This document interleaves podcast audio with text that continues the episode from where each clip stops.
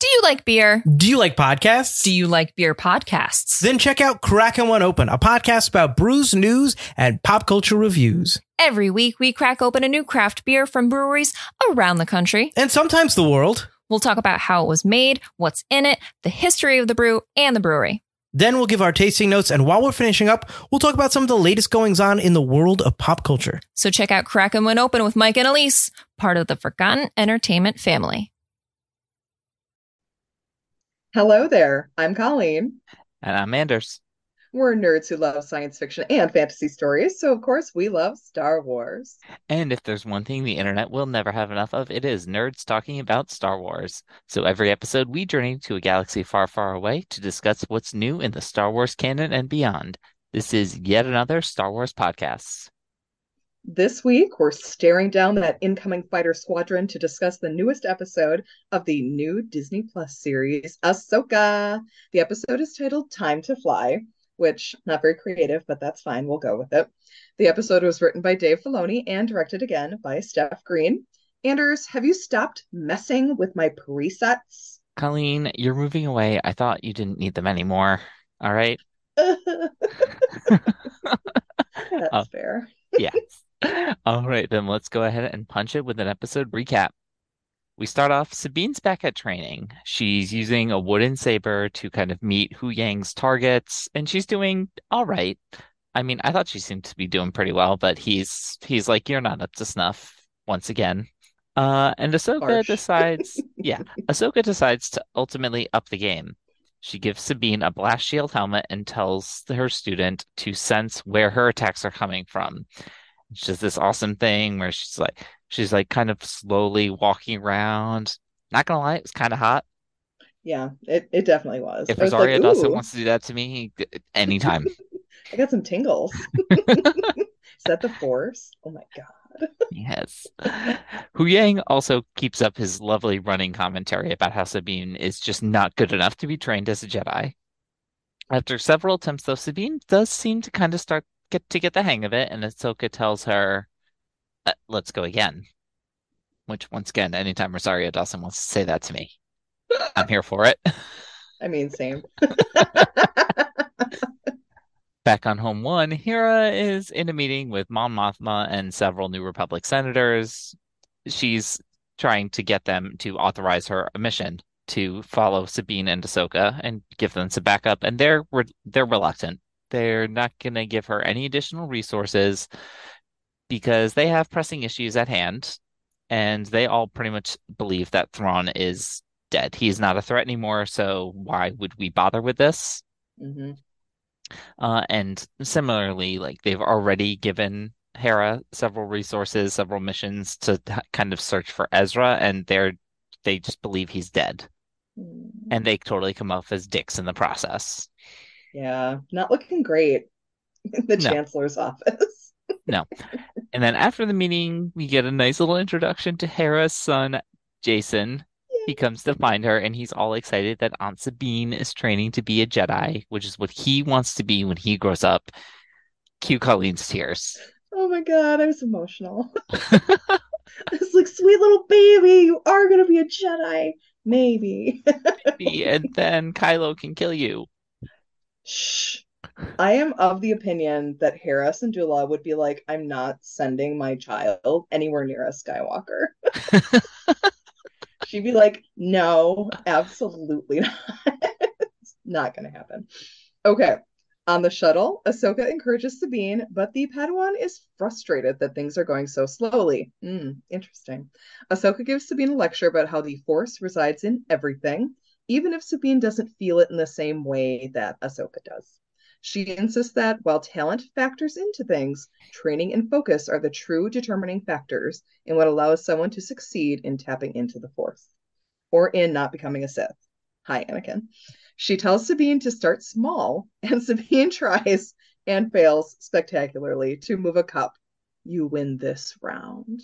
You always do. Up in the cockpit, Hera finally radios in and tells the team that she is not coming with that help. They are on their own. which sucks because right then their comms get jammed as they enter the Deneb system. Huyang notes that there is something on the other side of the planet, but they aren't close enough for a full scan. In trying to get closer, several fighters appear in a thrilling dogfight slash chase ensues that includes Sabine taking the rear gunner seat, Ahsoka and Sabine finding their rhythm as a team again, which was super cute. Ahsoka taking on the fighters by going outside into open space with her lightsabers and this really cool spacesuit that like has her room for her blood trails. It's just great. I loved it so much. Um, they chase through the atmosphere with, with, a herd of Purrgil, which I thought was amazing. Like this is like the opposite of the Lion King wildebeest chase. It's like smooth and like cool and fun and like and using it to your advantage. Using it to your advantage. Poor Huyang does get shut down twice. And then another great part, Shin Hati and Morgan bickering over who gets to take out the Jedi. Hysterical. I loved it. Great job. You almost got them. Almost. Oh, sorry. God, Huyang getting shut down. That was just it was hilarious. It was. Poor buddy. So they they managed to kind of land in the forest and they're they're in hiding at this point. Huyang's back online and he does reveal he got the full scan of the Eye of Sion. It's not quite done yet, but it does seem to be something that is capable of traveling extra fast through hyperspace. Mm-hmm. And at Ahsoka's prompting, is it fast enough to get them to another galaxy? And he's like, yeah, probably. Seems like that that could be the case. Yeah, specs work. Mm-hmm. mm-hmm. They check out.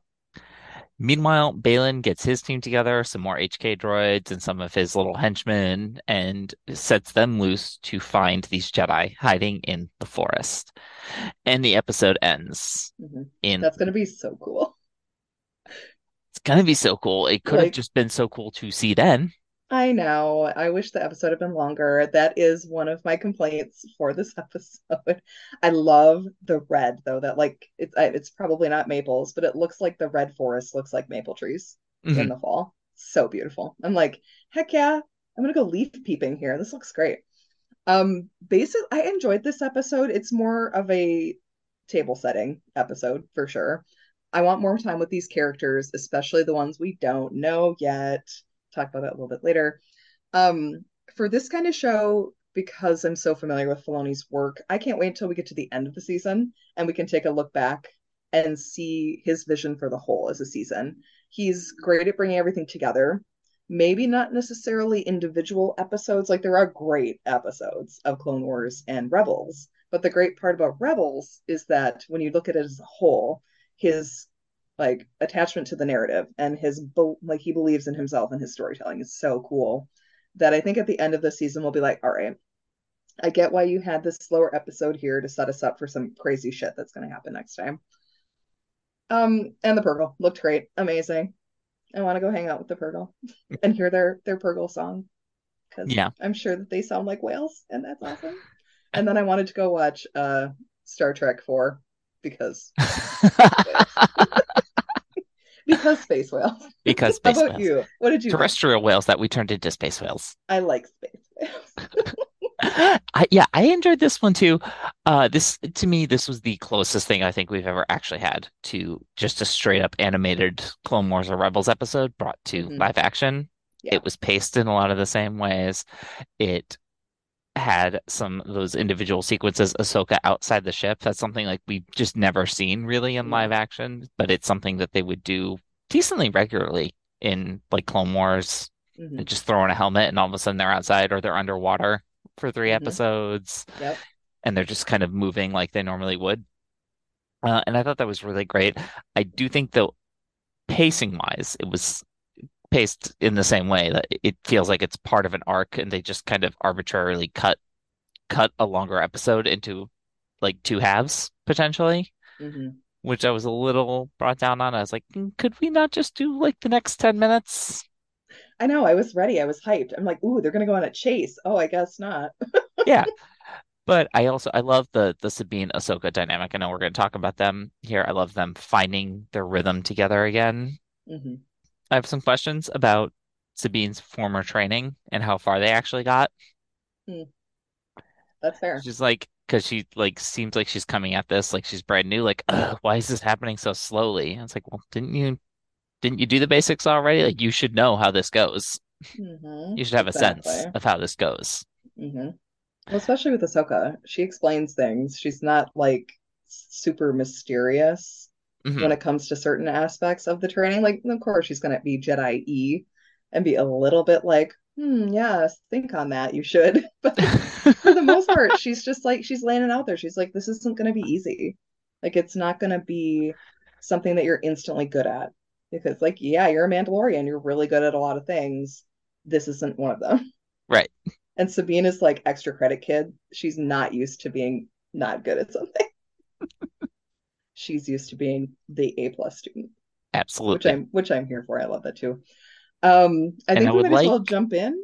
Well, I would like, I was, I mean, we'll do a little bit more with the characters I know. Uh, my one other critique I think I have Mhm. for at this point in the season, and I guess this can, this might work itself out over the next couple of weeks, you know. I, I would have liked just a little bit more from Hera when she's talking to the senators and giving agree. us some sus some more specifics about Thrawn. Yes. I think that that would be really, I think that that's actually something key. You know, we talked a lot about last week about how the show is going to tell you everything you need to know about these people. But if we are ultimately setting up for Thrawn to be the big bad and have a significant presence in the back half of the season, like just a little bit more, like, you know, Thrawn studies his opponents. He anticipates all of their moves, like something more specific other than he killed friends of mine. Which he didn't really. I mean, he didn't kill I mean, he's they faced off in plenty of battles where people died. Yes. Oh yeah, definitely. And she could blame him for Ezra if you're going to claim that he's him. dead. Yeah, she could blame him for Ezra. But I was like, I kind of felt like they wanted it to be Kanan, and I'm like, but Thrawn didn't kill Kanan. No, Thrawn in was fact, actually really not- pissed. yeah, he would not have liked that move that Governor Pryce did. So it's, it was a little bit confusing, but I'm like, okay, well, she must mean like pilots that lost their lives, part of Phoenix Squadron, something like that. Yeah. But now that you're saying it, like, yes, we need to know why Thrawn is such a threat. Like, yes, you can say he is, but also give like hints or clues about his abilities Yeah. because people haven't read all the books like we have. No, They they don't know haven't watched Clone how... Wars. They haven't watched Rebels. They don't No. know enough about him. So just a little, just a little bit to get bit. to hone in some, on some little, specifics. little sneak peek. Like even Morgan could say something. Doesn't have Yeah. to be Hera. Morgan could be like, "Well, Thrawn did this, and Thrawn did this, so that's why he's awesome." Mhm. And we were like, "All right, we believe it," because she's a fangirl, and she is of course going to talk Thrawn up Yes. and about his best attributes, as opposed to Hera being like he's terrifying. Which very fair, he is scary. Whew. Okay, let us hop into our character section. We're going to start out with Ahsoka, talk a little bit more about her today because we have more time. I like that this episode brings out that warmer side to her as she's training Sabine. Like, Ahsoka's always been very kind. She is on the lookout for people, she's loyal to her friends, very loyal to Sabine, obviously, because she chastises Huyang for talking shit. and she encourages Sabine in her training. Like, this is great. I like seeing this side of Ahsoka. Like she's being the accepting master, unlike a lot of the other Jedi probably would have been. I do like that Huyang mentions that Ahsoka comes from this line of non-traditional or unconventional Jedi, which is so true. Like if we look at the line of teaching, you get Yoda. He's not normal, everyone. Like, No, he's not. He, it, which is weird because he's also like supposedly the pinnacle of what a Jedi Yeah. could should, could and should be, but in doing so, he's completely not normal. He is not normal. He trained Dooku, which we all know what happened there. and then Dooku trains Qui-Gon, who is basically like the Jedi bad boy. like, I don't want to listen to you guys anymore. I'm gonna raise this like nine-year-old child slave that I found on this desert planet. That's cool, right? that should be Yeah. fine. I cheated at gambling to win him. Cheated, yes. Only a little bit. The Force is fine with that.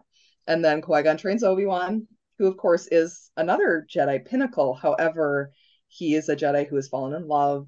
He's a Jedi who makes emotional decisions when it comes to his Padawan, who is Anakin. Have you heard of him? Skywalker, who trained Ahsoka. And let's face it, Anakin and Ahsoka might be two of the most non-traditional Jedi. That have ever existed.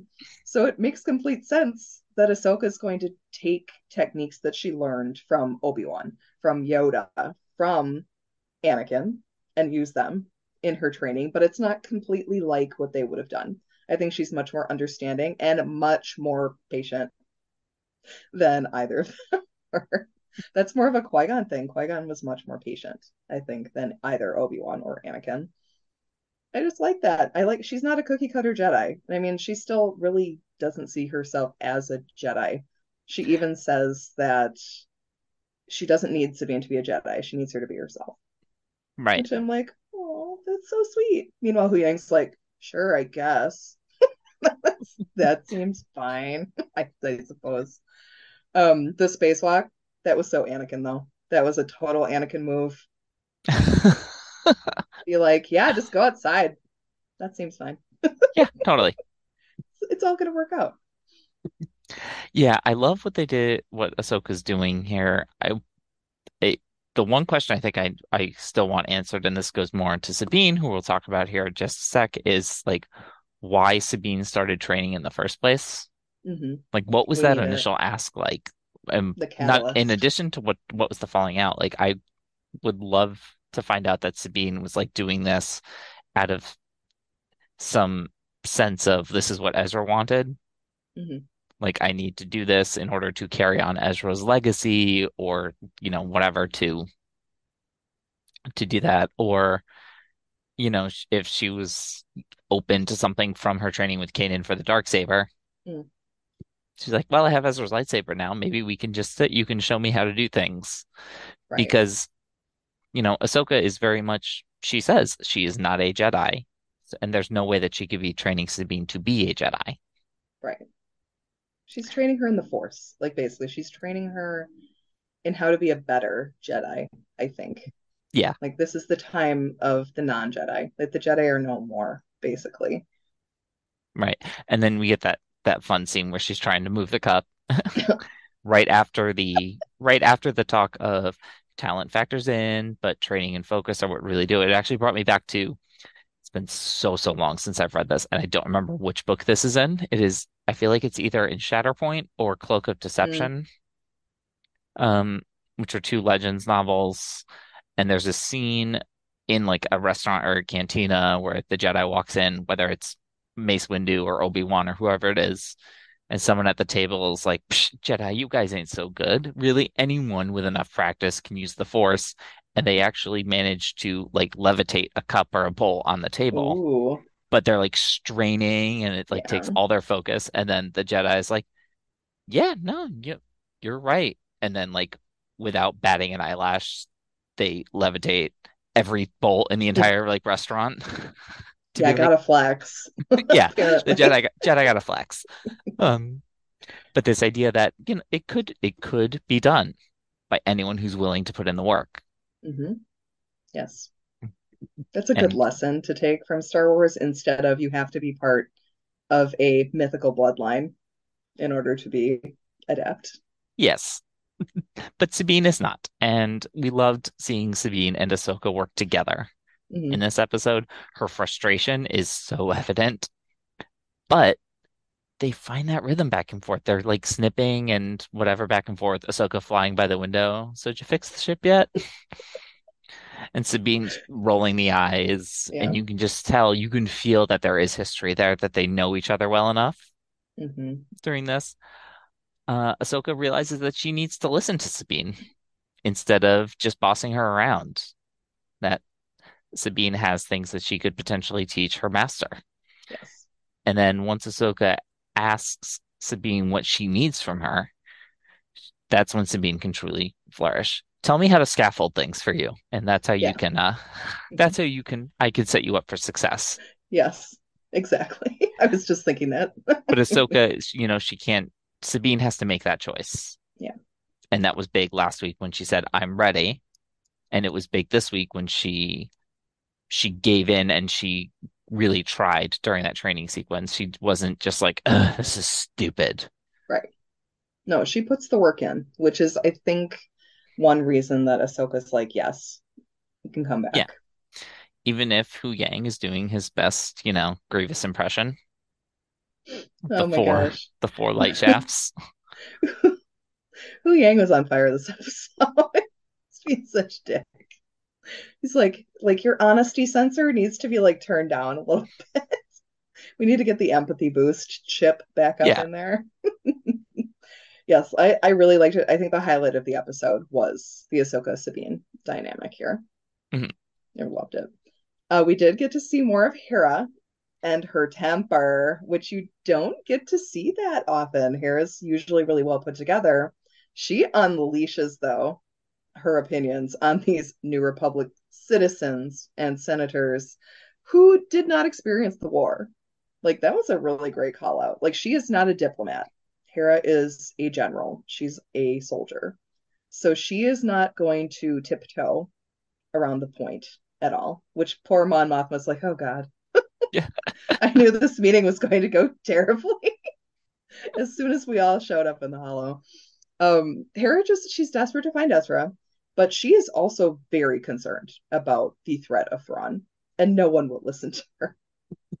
It's like Hera has never been the boy who called wolf, so like why are we not concerned a little bit more? I mean, I understand it like they want it to be peacetime.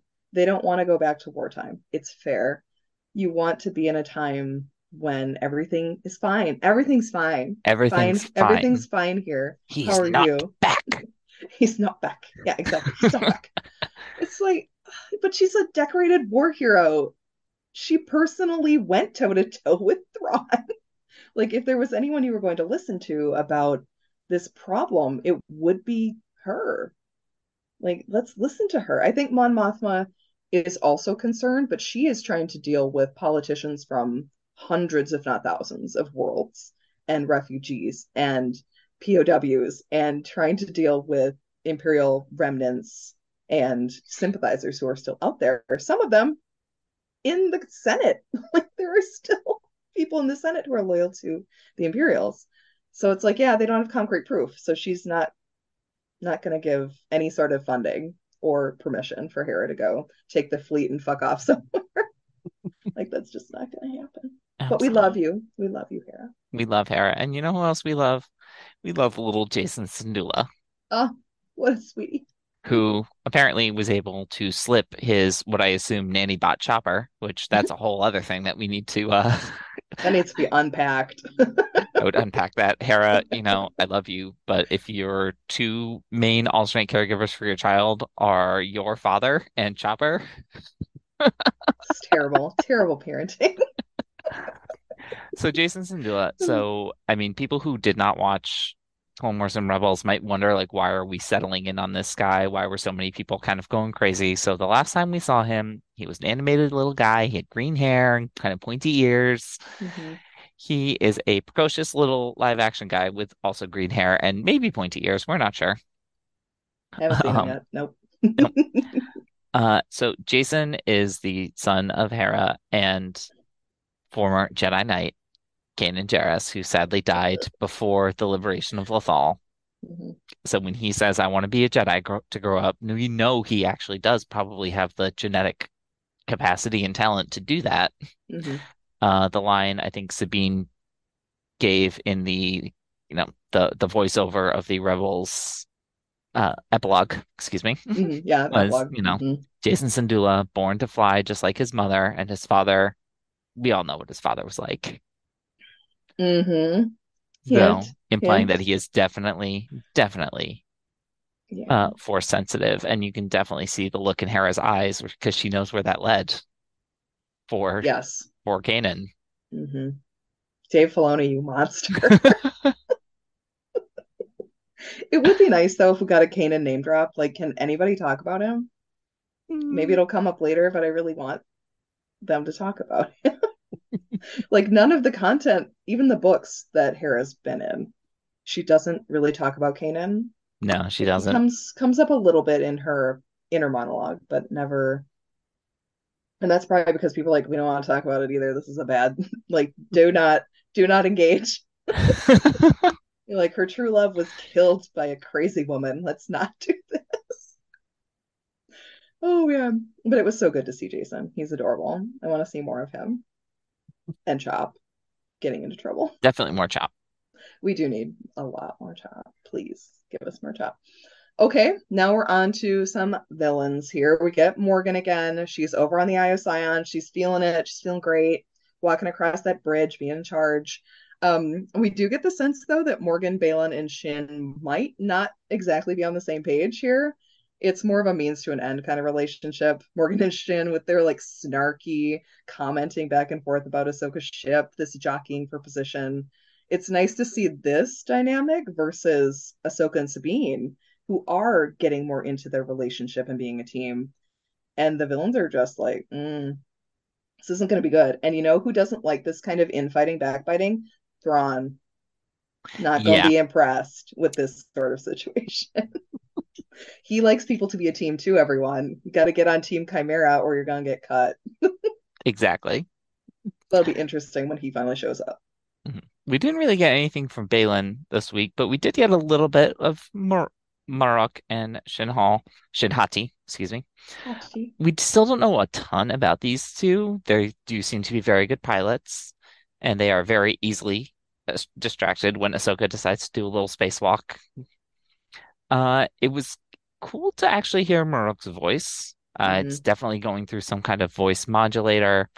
Uh, this does, given the credits for that, it does seem to kind of shut down a little bit the Sam um, Witwer. the Sam Witwer theory. I don't know. I saw I sent you a theory this week. I saw Mhm. that uh, it's actually Kanan under there, and uh, Ugh, just no, Thanks, I hate it. absolutely No. not. He's dead, y'all. Like he had to die dead. twice. He had to die twice in Rebels. We had to see it twice. He's dead. But we did we did like when Shin was getting feisty with Morgan, and I kind of want to see those two get into more fights. and Baylan just standing there, like his arms crossed, like, I don't know why you guys are fighting. Yeah. you can just tell he'd have that personality, like, I don't know what's going on, guys. why are you why are you doing this? This seems stupid. Oh man. Um, and now we have the New Republic, who are not outright villainous, but they are definitely a hurdle that our heroes are going to have to get across. Start out with Mon Mothma. She is played again by Genevieve O'Reilly. Poor Mon, she just seems real tired. Like Well, she should be. She is holding this new Republic together through sheer force of personality at this point. Yes, she is. She is the only one who is like the linchpin of this government. She's the chancellor of the New Republic. She has a lot on her plate. Um, the events in the aftermath and Alphabet Squadron books have already happened. So a lot of shit's gone down, you guys. Poor Mon Mothma has been through it. She's most likely enjoying this kind of relative peace that they're experiencing right now. But unfortunately, just like Leia, there isn't much rest for Mon ever in the Star Wars universe. She'll be empowered during this part of the timeline until she retires later due to an illness, which unfortunately, once she retires, that kind of sets into motion things for the sequel trilogy because the unity within the New Republic starts to crack once she retires. And they basically force Leia out of government. because y'all, Darth Vader's her dad. Yes. And then she gets sweet petty revenge on the one who outs her. Darn right. That's another great book, everyone. Read Bloodline. Yes. And then we have Hamato Xiono. He is the center of Hosnian Prime, one of the planets that gets destroyed by Starkiller Base in The Force Awakens. I Don't think he's actually on it at that time. No, he is not there because Yeah. he's in uh, Resistance. He Right. talks to Yeah. So he is the father of Kaz Xiono, as Colleen just mentioned. He's the main character from the other animated series, Resistance series. Never quite got up off the ground. It's it's aimed towards a younger audience. I think a season three would have done it a lot of good, but it got canceled after two. Hmm Uh, he's mostly interested in just having peace at this moment. He's he comes off as kind of that politician who you think he's got some self-interest in not going back to war. Mhm. Um, he could be in in ignoring Hera's warnings about Thrawn. He's possibly emulating a character from the Legends books, uh, named Borsk Fey'lya I hate him. I hate him He so is much. he is he is kind of the head of the Bothan contingent and Mhm. tries to scheme to oust Admiral Ackbar and kind of take take over by doing this whole like, hey, the war is over. Mhm. Uh, unfortunately, Star Wars is just generally not kind to characters like this. The threat always does come back, and they want to turn a blind eye until it is too late. And I kind of Yep. want to take a second, take a look at Mon Mothma, take a look at Hamato, and you know, we talked last week about how the New Republic is kind of doomed to fail, and there is plenty of historical precedent for that. hmm And you know, Mon kind of takes some hits as being the "Ugh, I need I need the support of the council, I need the support of the Senate in order to take action, and we want her to just take action. Right. But she's got that commensurate. She's a politician, and she's dedicated to democracy, which is unfortunately messy. Yep. She actually Padme. loves democracy. Padme Padme says it in Attack of the Clones. People don't always agree. hmm And sometimes they don't agree for the right reasons, sometimes they don't agree for the wrong reasons. No matter what his Hamato's reasons are, generally, yeah, people don't want to go back to war. We just finished that. We just had a civil war. We don't want another one. And the New Republic, in that way, is very quick to demilitarize itself. Yes. Very quick. Too quick. Much too quick. Uh, healing these types of wounds from this war are going to take generations. Yeah. And doesn't go so well. Does not. We've seen the sequels. Yes, we know what happens. All right, everybody. I think it is time to head into our homages and Easter eggs section. I'm going to get us started with the episode title, Time to Fly. While the title isn't a callback to anything in particular, we think it means that the wait is over and it's time to get to the meat of the story. Like, it's time to fly, guys. Let's go. It's also a great homage to note that many Star Wars characters have expressed where they find their rhythm and sense of self is when they're flying a ship, especially Hera. Hera, Han, Luke, they're all they're all pilots. Mm-hmm. Great pilots. Mm-hmm. I'm a great pilot. Yeah. I'm a Star Wars character. I'm, a great great pilot. Next, we have that training scene. I mean, Huyang is doing these drills with Sabine. He's not only an expert in lightsaber construction, he's also an expert in training. Uh, we get some dialogue callbacks to A New Hope. Ahsoka made Sabine put on the helmet with the blast shield down. I can't even see. How am I supposed to fight? Might have been a little bit much, like a little too on the nose. It was very on the nose. It was really on the nose. Uh, Mhm. those wooden sabers are the same ones that Kanan is Yeah. having a, a Sabine use when tra initially training her with the dark saber. You know, Sabine's just like whiny Luke. but not as whiny. I think we need to She's not as whiny. Yeah, she is not as whiny about it. She kind of rolls up with it pretty quick. hmm She's like, all right. They used to do worse to me when I was training at home. Yes. Speaking of which, Ahsoka mentions that Sabine's battle prowess comes from her training as a Mandalorian. Sabine was a member of the Wren family, a noble house in the Mandalorian clan system. When she was young, she would have learned combat techniques from her mother, Ursa Wren, When Will We See You, as well as other Played by Michelle Yeoh. I know, yes. Michelle Yeoh, please, please give this to us. And of course, she would have had other Mandalorian weapons masters.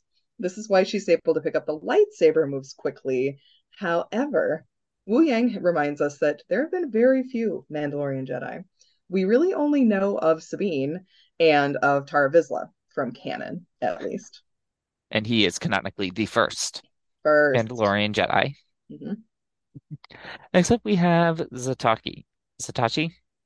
I think it was Zatochi or Zatoshi? Zatachi. Yeah. Zatoshi? Yeah. Uh, Ahsoka uses this term for Sabine's training. Uh, most likely comes from Zatoichi, which is a Japanese fictional character. Zatoichi was a blind swordsman, and there were a lot of novels, a lot of films. He's a very, very well-known character in those Mhm. in those genres. Uh. Donnie Yen has used this character as inspiration for Chirrut Mhm. when he Oh. is in Rogue One. I'm just gonna cry this whole episode. I don't want to have anything to do with the actual episode. Speaking of Chirrut, Sabine isn't the only non-Force user linked to the Jedi. Chirrut was a guardian of the Whills, a warrior belonging to a Force religion on Jedha. He wouldn't have been admitted to the Jedi Temple, but there's no doubt he felt an affinity for the Force. In Legends, also, there were also descriptions of characters who kind of shine within the Force. Jaina Solo says that her father, Han Solo, and her bad boy boyfriend, Jag Fel, both have strong impressions within the Force, but are not Force sensitive themselves. Which I, I love that concept of Force users kind of being able to see impressions within the Force of other people. And they're mm-hmm. like, whoa, this person is really bright and shiny. Yeah, that never went wrong for Jaina ever. Never went wrong for Jaina. She had a beautiful life. Next up, I mean, this is Star Wars, and we do see a lovely, awesome space battle. Mhm. It was cool. This dogfight scene was action-packed. It was very fast-paced. It was just really fun. Uh, there were some like World War II stylings in there that made it really fun to watch. We haven't done a lot of that recently. Yeah. The ships have so far kind of mostly just been point A to point B, but we haven't had a lot of like dogfights and, and battles.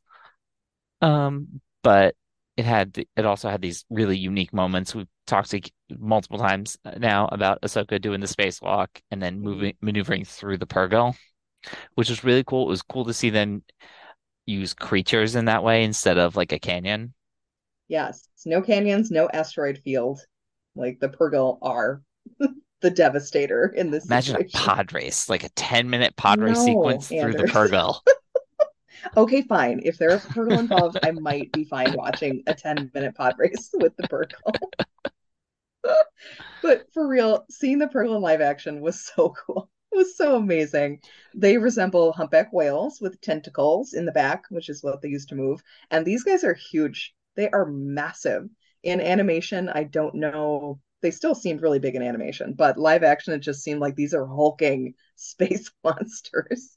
We still don't know exactly what they're doing on Seatos, but they're most likely gathering fuel for their hyperspace power.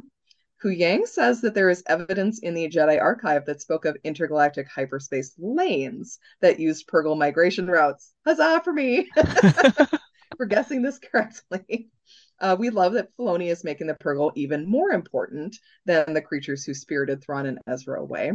Although it was never confirmed in the film, the Rise of Skywalker Visual Dictionary mentions that your favorite and mine, the Wayfinders were inspired by how Purrgil traveled through space. So now I kind of like them a little more only because it's Purrgil related. Filoni, stop trying to make Wayfinders happen. It's Ugh. not going to happen. God damn it. Yang uh, does call out, this is intolerable during the space battle, a line he shares with Henry Jones Sr., aka Sean Connery from Indiana Jones and the Last Crusade. Always love an Indiana Jones reference within Yeah. Star Wars, uh, and always love a Sean Connery reference. Mhm. Uh, he also mentions that the giant vessel orbiting Seatos is most likely a hyperspace ring. Definitely something we called last week. Heck yeah. Woo! I got a, I got a question about that and a potentially devastating theory. I don't like it. I don't like it. Make it go away. Dave Filoni always knows how to destroy us. Whew. Okay, and then our last little tidbit here. Hera says that they encountered the Imperial sympathizers at the Xanthi shipyards. This is the location where Han and Qi'ra's speeder got stuck in the movie Solo. During her meeting with the senators, we also get to meet First Officer Vic Hawkins. Like, very normal name for Star Wars, but I'm here for it. He serves directly beneath Hera. His character was unveiled in the Lego set, along with Jacen Syndulla and Lieutenant Beta, a Mon Cal officer. And when I saw his name was Beta, I was like, did they really name the fish person Beta? Yes, yes, they did. Star Wars sometimes when it names people is just really on the mark. So we get Beta Fish Person and Vic. I'm here for it though. All right, next up, questions, predictions, theories, any other discussion points we want to bring up. Uh, I really only have one this week, and it, it came to me midweek. You know, we were talking last week, the Eye of Sion looks like it is a hyperspace ring, just on a much larger scale. Mhm. And I think a lot of people have been saying that it looks like it's meant to fit a Star Destroyer in the middle, potentially the Chimaera, Thrawn's flagship that he disappeared on with Mhm. Ezra, which would make sense. But if we are trying to follow Purrgil migration routes, is that ring meant to capture and hold a Purrgil in it and use its power for either navigation to get there? Oh, I hate it. Is that is the Eye of Sion actually the Starship UK? Oh God, and I trying to would not. enslave the space whale. I would not like that at all. Because you know they would have like some little devices that would be like attached into the Purrgil brain, and I am not here for that. I am not here for any more aquatic creature torture. I've seen the second Avatar movie. I do not recommend. I do not need for that. Um, I can see them doing something like that though. Totally, completely could see that. which Like- would make all the sense of why that they had to build it there, if Mhm. that's where they're gathering. Right. They're trying to find a place where there are going to be a lot of Purrgil. I really hope this is one of the theories we don't get right. I really, I don't want to see any more space whales injured. Like this is terrible. I don't want it. I don't want it. If Daniel were here, he would have cried by now. We, we don't need to hurt Daniel anymore with any more creatures being injured. Whew. All right. Now No, especially my- now, now that now that I found out that the Sarlacc pit was just a peaceful vegetarian who was trying to tell them to go away. he, he didn't want to be bothered. He really didn't. He really didn't. He's just like, no, y'all, like stop throwing shit down here. I am If you not a get a trash chance- compactor. If you get a chance, people read from a certain point of view. Return of the Jedi, the 40 short stories about like periphery characters uh, in Return of the Jedi celebrating the 40th anniversary. You find out some really fun stuff. I do have to read that still. I've read the first two, but that one I need to get on. I need to get the uh, paperback version though. Yeah, it just came out like last week. Yeah. I was like, it's on my list. I know. At one point I will be buying it. Okay, um, for me, this episode in and of itself didn't make me ask any new questions. It's mostly stuff that I had still from even before the show began, like where's Thrawn? Where's Ezra? Uh, we want to know what Thrawn's master plan is, how he means to achieve it. Um, I do want to know more about Shin and Baylan's connection and see more of their interactions, like what made her stand out to him. How did he find her?